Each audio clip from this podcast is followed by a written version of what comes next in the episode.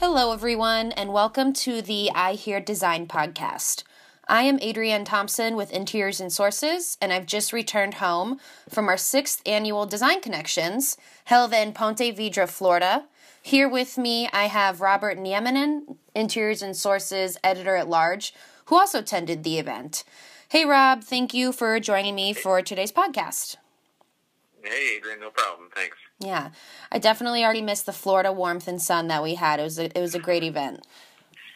Yeah, it was a beautiful property too. Yeah. So so the theme for this year's Design Connections was disruption in action, and attendees were totally quick to dive in and share their ideas on how to positively rattle the design industry. Rob, now that this year's conference is over, I'd like to hone in and discuss with you some of the main takeaways I noticed throughout the show, um, especially points brought up during the variety of panels that took place throughout the two and a half day event. Uh, one topic I noticed that was heavily discussed was the recruitment of fresh talent and how experienced designers can attract and work with emerging professionals. Um, it was not only a couple of panel topics, but it was just something that was continuously brought up throughout the show. Um, Many during the panel discussions, uh, many of the panelists pointed out that recruitment needs to start at a much earlier age than high school, as originally thought. Um, but it was also noticed that parents and current professionals in the design field need to positively approach the subject at a young age and engage with children on their creative skills. Uh, Rob, one thing I noticed was that designers during the Q and A uh, that took place after panels mentioned how important their parents' thoughts and influences can affect these children's paths to design as well. Uh, one attendee specifically brought up, you know, the psychological impact of even labels such as using the word interior architect versus interior designer. I mean, parents apparently seem to think architect is more appealing. Um, I'm not I'm not quite sure what stigma is related to that, but why do you think architect is more appealing and what implications does it have for designers and for young people wanting to enter the field? What are your thoughts on that? Yeah, that, I thought that was a really interesting point uh, as well because I'd never really considered the level of interior designer to carry, you know, any kind of a negative connotation in people's minds, right? Mm-hmm. But um, as one of the panelists pointed out, I mean, I, and I think this is, you know, true among under, underprivileged populations, um, especially, but that, you know, the profession of interior design isn't one that's encouraged as a viable career path, as we heard, right? So people do say architect, and it somehow carries a little bit more weight in their mind and um, I, I think, as you noted too, somebody in the audience mentioned that maybe we should start, um, you know, using the term interior architect instead, which which might have you know more appeal to uh, new generations of kids, since uh, you know the term architect kind of carries a little bit more weight with it. Mm-hmm. Um, problem with that is um, is that a designer can't legally call themselves an architect of any kind because of licensing laws and regulations, right? So you have to pass, you know, architectural boards to become licensed and to use that title officially. And licensing is actually a really big issue um, right now because I think just over half of the states uh, in the U.S. Um, require an interior designer to be uh, to carry a license and you know pass an exam, while all 50 states require it for architects. So you know it, it's like unless the laws change, I think we're kind of stuck with the term interior designer. But um, you know, I think part of the issue, really, to me, the way I see it is that people don't really fully understand what designers do. Um, to me, the general public often just associates designer with decorator, and which which are not the you know the same thing mm-hmm. at all. And HG, HGTV doesn't really help in that regard either.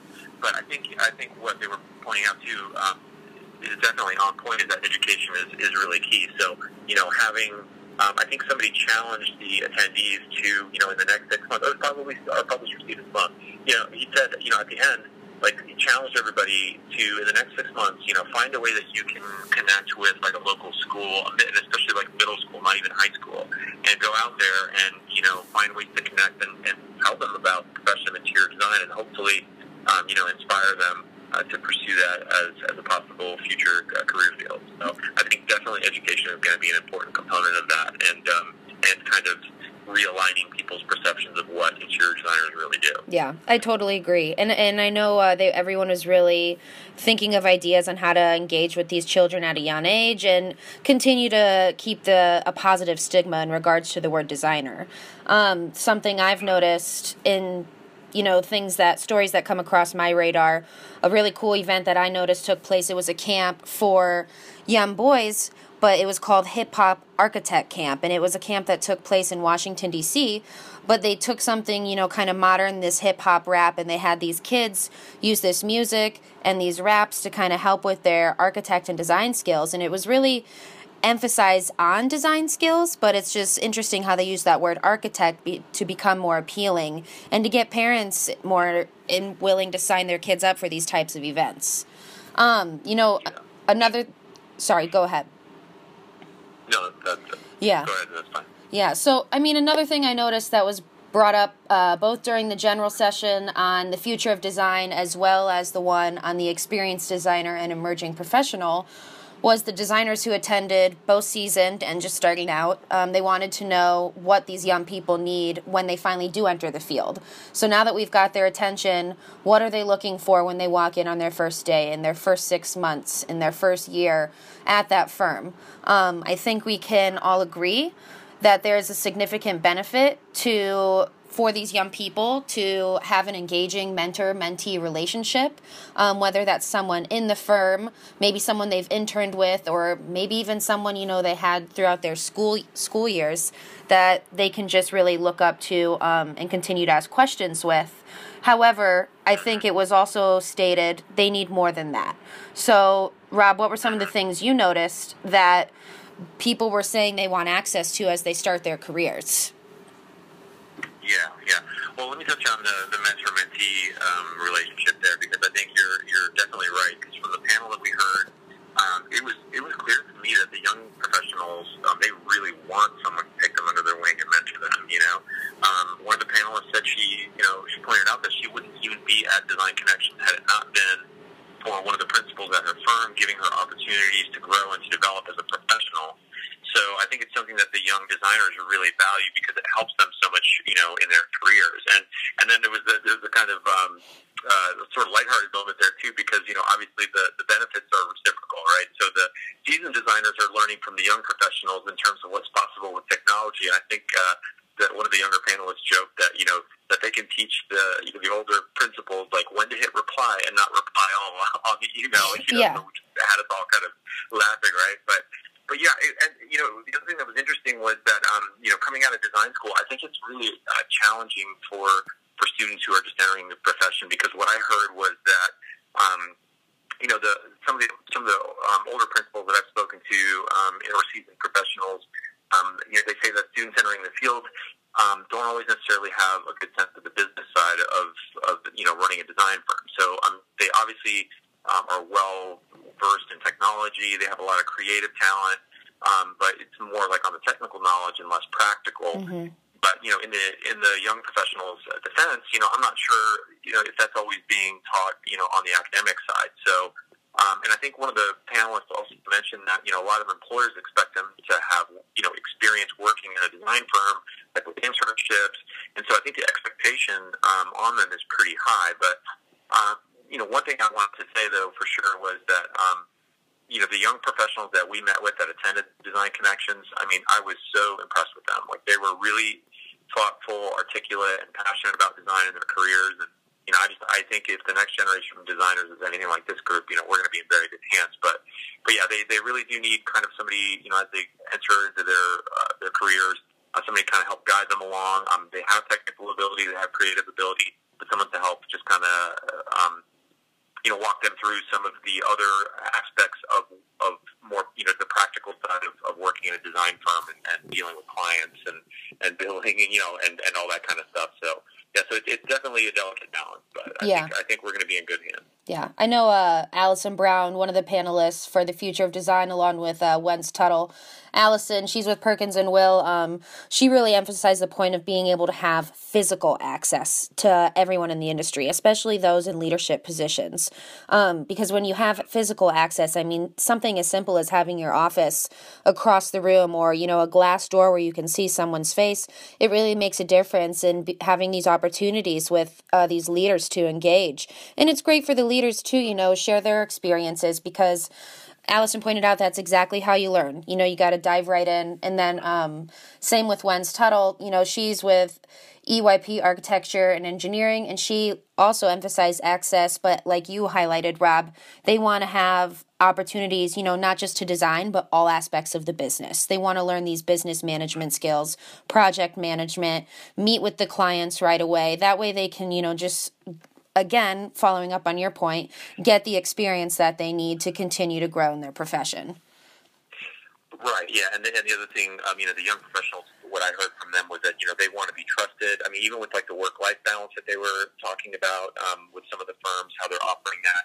Um, you know, they want they want their input to be valued. They want to be trusted, and I think as um, as leaders, give them those opportunities, and they can prove themselves. You know, it's just going to help them along in their careers. And, and just as a real quick side note, I know it's kind of off topic, but um, as far as like you know, you mentioned leaders being you know uh, being uh, accessible just physically, mm-hmm. um, and we talked about kind of like the open plan and, and things like that. Um, how you know the cultures of companies. I mean, you know, if a leadership, if, if they want things you know, if they want people to utilize the space a certain way, they have to be there. They have to be engaged, or things don't, you know, uh, things aren't going to work the way that they that they want them to. You know, so I, I heard that theme repeated over and over. That you know, um, leadership really needs to lead by example, and you know, regardless of what it is, whether it was from the first diversity panel, um, you know, having you know diverse leadership and ideas and thoughts at the table, um, you know, to just um, the you know the company culture. I mean, whatever it is. So um, I, I, think leaders can really set the tone for the young professionals as they get into their careers. Totally agree. And and just following up, you know, with our first point during our chat here um, with stigmas and you know using words like designer versus architect. Um, following up with a lot of these young people, they're all millennials, and as we know, that's has a negative stigma behind it for many reasons. Um, but as Tyson Baker pointed out. Uh, you need a millennial to continue to stay with the trends and it's the millennials take up a large percentage of the population. I mean, so you're going to have to cater to what they want and, you know, see what things they're liking. And as he pointed out, I mean, he brought up something that made people laugh. He said, You need a millennial to know what millennial pink is. And he's right. You know, he's hit, hitting home with a hot trend, but you know, where would we be without millennials to have that? So I think, like you said, all of the young professionals that were there uh, really wowed and amazed everyone. Um, it was great to watch them connect with people who are seasoned in the field, and just it's exciting too with Steven's challenge to hear um, when we come back to Design Connections next year what kind of stories they might share on how they're engaging with people emerging in the field. Absolutely, yeah. I agree too. Yeah. Well, you know, I just want to hit a third point, something that I think we are seeing everywhere, something that was definitely brought up at Design Connections, is how technology, sustainability, and health and wellness just continues to make an appearance um, in both discussions that were had during our event that we just got back from, as well as the products that the sponsors brought and showcased uh, during the one on one meetings and just throughout the show. So I think it's safe to say, you know, these things, they're no longer. I, I mean, I would no longer necessarily consider them design forward traits, but rather something that's now expected and expected to just be the standard um, in the products that the designers are using. Um, a lot of, you know, anywhere from Waka 9 uh, using recycled materials in the lights that it distributes um, and eCore's wellness line. It was just kind of great to see how these companies are showcasing and their products and what they're bringing to the table to make a healthier environment. So, Rob, um, that being said, do you think we're still going to continue to see a lot of growth in this area? And is this trend still going to be, you know, something that's often talked about, or is it becoming stagnant? So, what are your thoughts on that? Yeah, yeah, that's a good question. Um, and I think um, it's kind of twofold there. So, like with sustainability, um, you know, what's interesting when I started with Interiors and Sources back in 2002. Um, you know, sustainability was still kind of a fringe concept, um, kind of a grassroots effort that was happening, and it wasn't um, where it is today by any stretch. I mean, people were sort of dabbling in it. Manufacturers were doing sort of green products, but it was not nearly um, as prevalent as, as it is now. As you pointed out, Adrienne, I mean, it's it's pretty much expected, right? Mm-hmm. So, um, but I think, uh, yeah. So as far as like LEED is concerned, I mean, everybody is kind of that's become just sort of the common vernacular. Everybody is well versed in it. Um, they mentioned how you know they did that move to indoor air quality and started touching on human health and wellness, but not really. More about water and energy savings and things like that with buildings. Um, but then, you know, that, that there's this evolution that sort of happened, like with um, health product declarations, um, environmental product declarations as well. And so now I feel like we're in the next phase of, um, you know, the sort of the next stage of sustainability is now moving into wellness. Um, I, I think wellness is still a little bit more emerging than sustainability, right? Because now we're really starting to to look at the research and understand how interiors really impact um, the occupant spaces. So I, I definitely feel that wellness is going to continue to be a major trend. I think one of the um, I think one of in that first uh, in the panel, the molecules matter. Um, they talk about how in the hospitality industry, um, wellness is actually growing 50 percent faster than the than the industry as a whole, right? So I mean that's that's pretty significant um, as far as that statistic is. And also the other one that I had jotted down was that global wellness as an industry is bigger than the pharmaceutical industry, according to Forbes, at, at like I think the market was like about 3.7 billion. So I think really health and wellness is, is major, and it's going to definitely continue. I don't think it's going to be um, anything that uh, you know isn't talked about for a while. I think it's just going to continue to grow. But sustainability, I feel like will just kind of be in the background supporting supporting that, and, and, and it will be that sort of a, you know a given. And and eventually, I think my you know um, if I could predict, I would say wellness is eventually going to get there too, where it will just be absolutely um, you know a standard that we just design to without even thinking about it, like you know like know, ADA type compliance sort of thing. Like it, it's all kind of headed in that direction, and I'm excited about it. I think it's going to be um, really great to see interiors, buildings, and everything just kind of looking at everything holistically. Mm-hmm. another kind of thing that we heard about a little bit um, too. We can't just um, design a product or a space um, in a vacuum, right? We have to look at the bigger picture and, and look at the purpose of it and how it impacts both the environment and people. So yeah, that was, that was a really good point too. So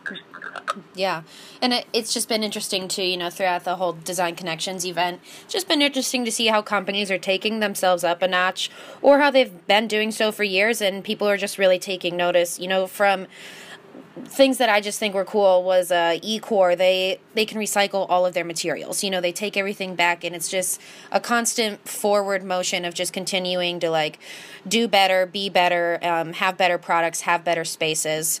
And it was just great to see all the ideas that people were sharing on these topics. But. Yeah, I just and real quick on that, uh, to, to, your point there about people sharing you know, ideas and, and collaborating.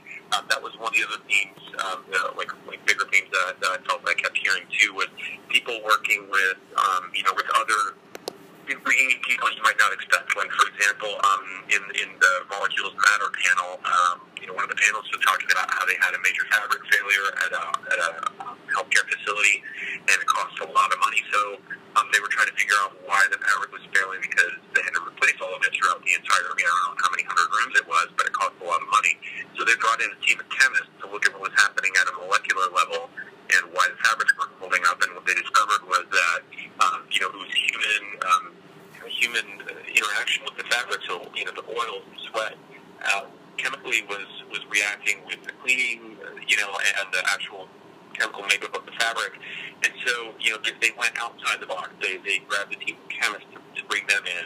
And somebody mentioned, like, this recycling, too. Like, if, if you want to design for recycling, what parts are recyclers? Like, so bringing in people from non-traditional, like, design teams that really sort of, uh, again, understanding that bigger picture, I think is huge. And, um, and lastly, um, I think some of the younger professionals, when we're talking about technology, uh, mentioned like this idea of open source um, um, you know, creation, product creation, manufacturing, and they encouraged, I think, manufacturers in the industry and even um, like the design, uh, you know, as opposed to just always protecting intellectual property, but, you know, build, create something that we can build on and others can improve upon. Uh, I think they talked about like Elon Musk and how, you know, when he created the battery pack for the, you know, for the electric vehicle, immediately released it to the public so that it could, um, it would improve people can improve upon it because it would benefit society as a whole and not just his, his company, you know. And so I feel like that was something that I heard designers talk about a lot um, at Design Connections was, you know, we need to collaborate even more with others and share ideas uh, for the benefit of the whole. So that I thought that was really cool and very inspiring. Yeah, and I, and I think those are all great examples of how people are being disruptors and seeing it in action, um, especially with the open source. That's not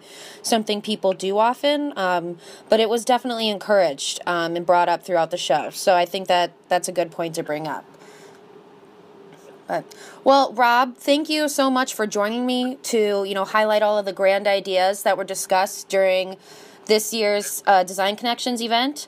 Um, thank you for all that joined and listened to us today. Be sure to be on the lookout for information on next year's Design Connections, and we hope you can join us.